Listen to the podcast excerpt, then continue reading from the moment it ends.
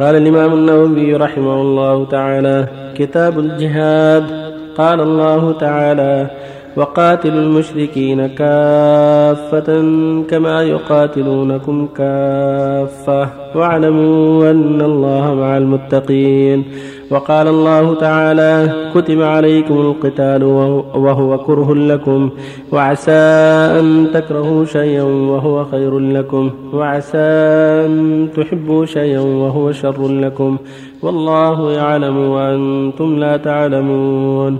وقال تعالى انفروا خفافا وثقالا وجاهدوا بأموالكم وأنفسكم في سبيل الله.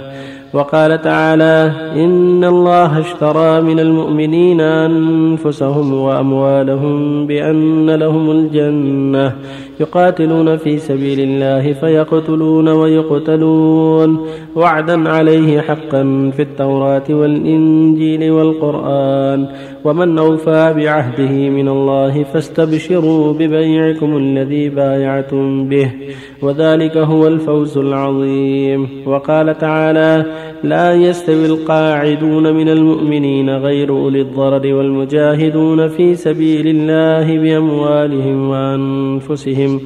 فضل الله المجاهدين بأموالهم وأنفسهم على القاعدين درجة. وكلا وعد الله الحسنى.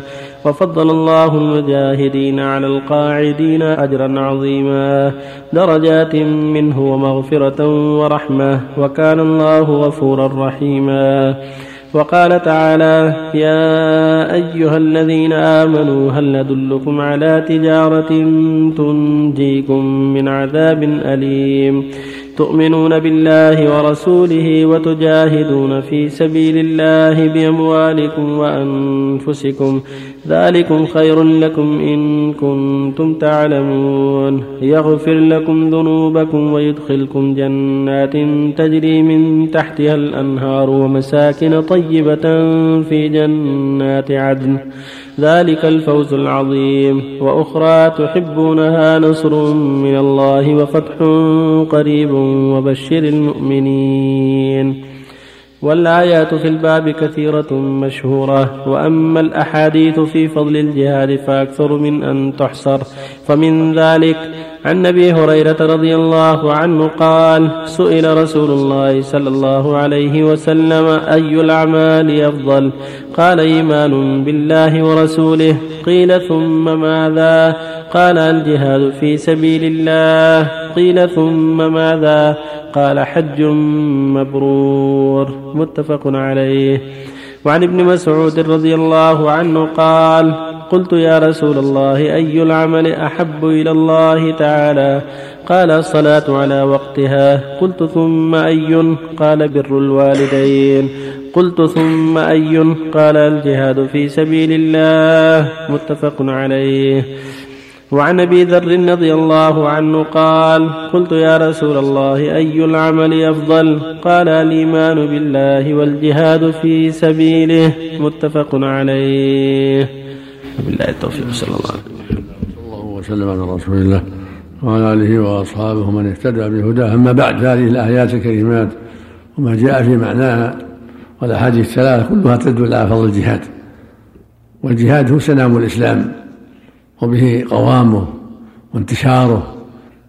ولهذا شرعه الله للمسلمين بعدما أعطاهم القوة شرعهم الجهاد ولما كانوا مستضعفين لم يؤمروا بالجهاد وكانوا في مكة جهادهم الدعوة لضعف وعدم وجود قوة.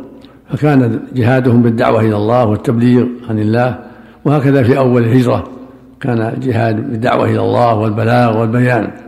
فلما قواهم الله وأعانهم وكثر جمعهم أوجب عليهم سبحانه الجهاد. فقال وقاتلوا في سبيل الله وقاتلوا حتى لا تكون فتنة ويكون الدين كله لله. قاتلوهم من الكفرة حتى لا تكون فتنة ويكون الدين كله لله.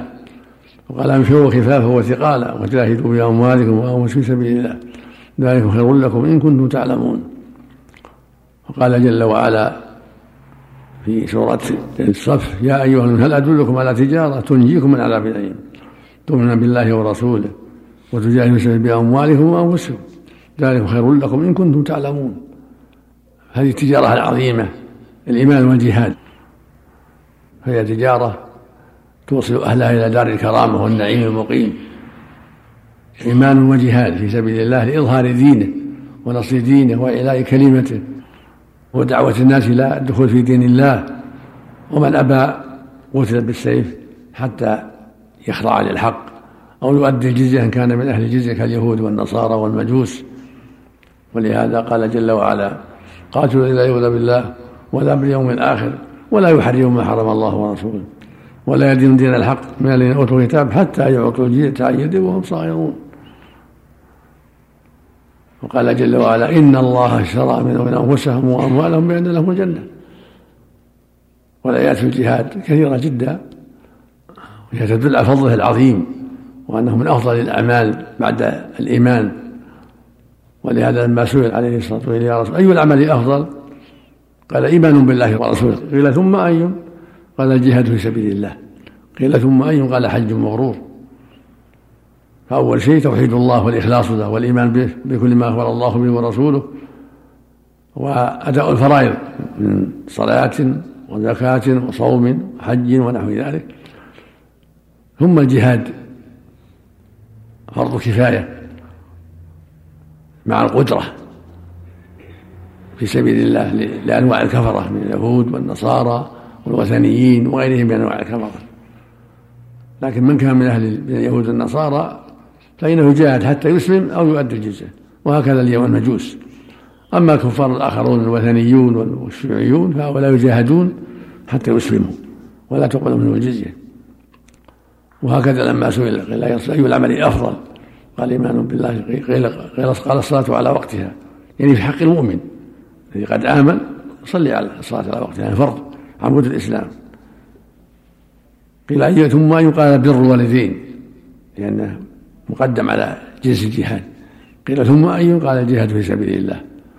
فبر الوالدين أمر لازم وفريضة ولهذا لما سأله قال يا رسول الله إني أحب أن أجاهد في سبيل الله. فقال أحي والداك؟ قال نعم. قال ففيهما فجاهد. قال أرجع فاستأذنهما. فدل ذلك على تقدم الجهاد البر على الجهاد وأن بر الوالدين والقيام بحقهما مقدم فإذا أذنا فلا بأس. واللفظ الآخر قال لما سئل أي العمل أفضل؟ قال الصلاة على وقتها. قيل ثم أي قال بر الوالدين قيل ثم أي قال الجهاد في سبيل الله. فالمؤمن يبدأ بما فرض الله عليه من صلاة وغيرها وإذا جاء الجهاد قام بواجب من الجهاد حسب الطاقة. وإذا كان والداه في حاجة إليه ولم يأذن قدم برهما والقيام عليهما. فإذا أذن له جاهد مع المسلمين. والجهاد أقسام. جهاد للنفس في طاعة الله ورسوله. وجهاد لها في الدعوة إلى الله والأمر بالمعروف والنهي عن المنكر. وجهاد في قتال الكفار أينما كانوا. فجهاد النفس في أداء فرائض الله أمر لازم. وهكذا الجهاد في الأمر بالمعروف والنهي عن المنكر أمر لازم حسب الطاقة. وهو فرض كفاية أيضا. والجهاد بالسيف جهاد لأعداء الله حتى يدخلوا في الإسلام أو يؤدوا الجزية إن كانوا من أهلها. وشرط ذلك أن يقوى عليه وأن يستطيع ذلك. فإن لم يستطع لكونه أعمى أو مريض أو أعرج فهو مسامح. أو عاجز عن نفقة ليس عنده نفقة وليس في بيت المال ما ينفق عليه فهو ساقط أيضا عنه. لأن الله يقول فاتقوا الله ما استطعتم. فمن استطاع الجهاد بنفسه أو بإسعاف غيره أو بإسعاف ولاة الأمور جاهد ومن عجز أو كان مريضا أو أعرج أو أعمى فهو مسامح. أو حي والداه ولم يأذنا له أو أحدهما فهو معذور. وفق الله جميعا. كان الجهاد فرض عين. هل يقدم على بر الوالدين؟ إذا إذا لأن فرض عين قدم على الجميع مثل هجم العدو على البلد أو كان بين الصفين أو استنفرها الإمام هذا هو فرض عين في هذه الأحوال الثلاثة. إذا هجم العدو على البلد وجب على الجميع الجهاد لدفعه حسب الطاقة. أو استنفرهم الإمام وجب عليهم الجهاد. أو حضر الصفين لا ينحرف لا يولي الأدبار. جماعة التبليغ يقولون بأن الخروج معهم بأنه جهاد في سبيل الله. الدعوة جهاد. جزاكم الله خير. الدعوة جهاد. الدعوة من الجهاد في سبيل الله. لكن قد تجب وقد لا تجب.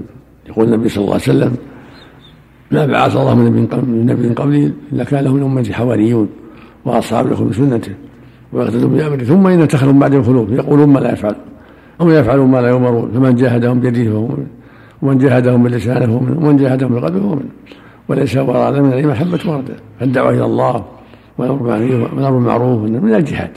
حسب الطاقة. تارة يكون باليد تارة يكون باللسان تارة يكون بالقلب. والخروج في الدعوة إلى الله إلى القبائل والأعراب والهجر والقرى لتبليغ دعوة الله هذا من الجهاد. فقد يجب على مستطيع وقد لا يجب. حسب الطاقة. مع العلم أيضا. لابد من علم. من عنده علم. جماعة التبليغ فيهم الناس المتبصرين والعارفين وفيهم ناس ليسوا بذاك من إخواننا في باكستان والهند فيهم ناس أهل بصيرة وفيهم ناس ليسوا أهل بصيرة. فالواجب أن يكون الاشتراك مع أهل البصيرة والعلم والعقيدة الطيبه الصالحة. أحسن الله عليك الخروج المعروف عند جماعة التبليغ هذا المحدد. هذا على حسب الطاقة تارة شهر تارة شهرين تارة أشهر كل ما لأجل يذهبون يحطون له ذهب يأخذون ذهاب يكفيهم لما يحدون ما عرفوا كيف يذهبون. لابد من ذهاب أربعين يوم شهرين ثلاثة سنة حسب حسب استطاعتهم وحسب اتفاقهم. لا بأس إذا اتفق على الجميع. النبي صلى الله عليه وسلم بعث الدعاة إلى القبائل والأمصار بعث الدعاة ورسل الرسل عليه الصلاة والسلام. فإذا خرج جماعة وتعزموا على شهر أو أربعين يوم أو شهرين أو ثلاثين تذهبوا لذلك. طيب لا بأس هذا جزاهم الله خير. لكن يكون مسألة علم على بصيرة. وهذه سبيل يدعو إلى الله على بصيرة؟ أما إذا كانوا جهال أو أصحاب عقيدة منحرفة لا. أحسن الله إليك. لا يبدأون بالتوحيد بحجة بحجة أن أن التوحيد يفرق الناس. هذا من هذا من الجهل. الواجب المداعبة إذا كان يدعو كفار يبدأ بالتوحيد. مثل ما بدأ النبي صلى الله عليه وسلم الكفار بالتوحيد. وأمر معاذ يبدأ عليهم بالتوحيد. إذا كانت الدعوة لكفرة أما إذا كانت الدعوة لأهل الإسلام ينصحهم فيما فرطوا فيه من صلاة أو غيرها لكن إذا كان يدعو كفار ما ما دخلوا في الإسلام يبدأهم التوحيد قبل كل شيء. أحسن الله إليك. هم يذهبون إلى عباد القبور في باكستان أو في الهند ويدعونهم إلى آداب الإسلام وأخلاقه ويقولون لا ندعوهم إلى لا لا جهال جهال هذا جهال. بعض جماعة التبليغ جهال ما عندهم بصيرة. بل عباد القبور في باكستان وفي الهند ما ليسوا بشيء المقصود جماعة التبليغ اللي عندهم بصيرة عندهم علم عندهم هدى هم اللي هم القدوة أما أولئك لا. أهل القبور أهل القبور مهم شيء. الله إليك أكثر وقتهم في المسجد شلون يكون خروج الله إليك هذا يجلسون في المسجد لحاجاتهم. نعم. يجلسون هم يدعون أهل المسجد ولا يتكلمون خطبة إلى المسجد. إيه. بارك الله أهل المسجد قد يكون يحتاجون إلى موعظة. أحسن الله سبحانك اللهم. لكن المقصود جماعة التبليغ قسمان. قسم تبصروا وعندهم بصيرة. هؤلاء هم هم اللي يتعاون معهم. قسم الله. من عباد القبور؟ لا ليسوا بشيء. في الهند وباكستان ليسوا بشيء. الله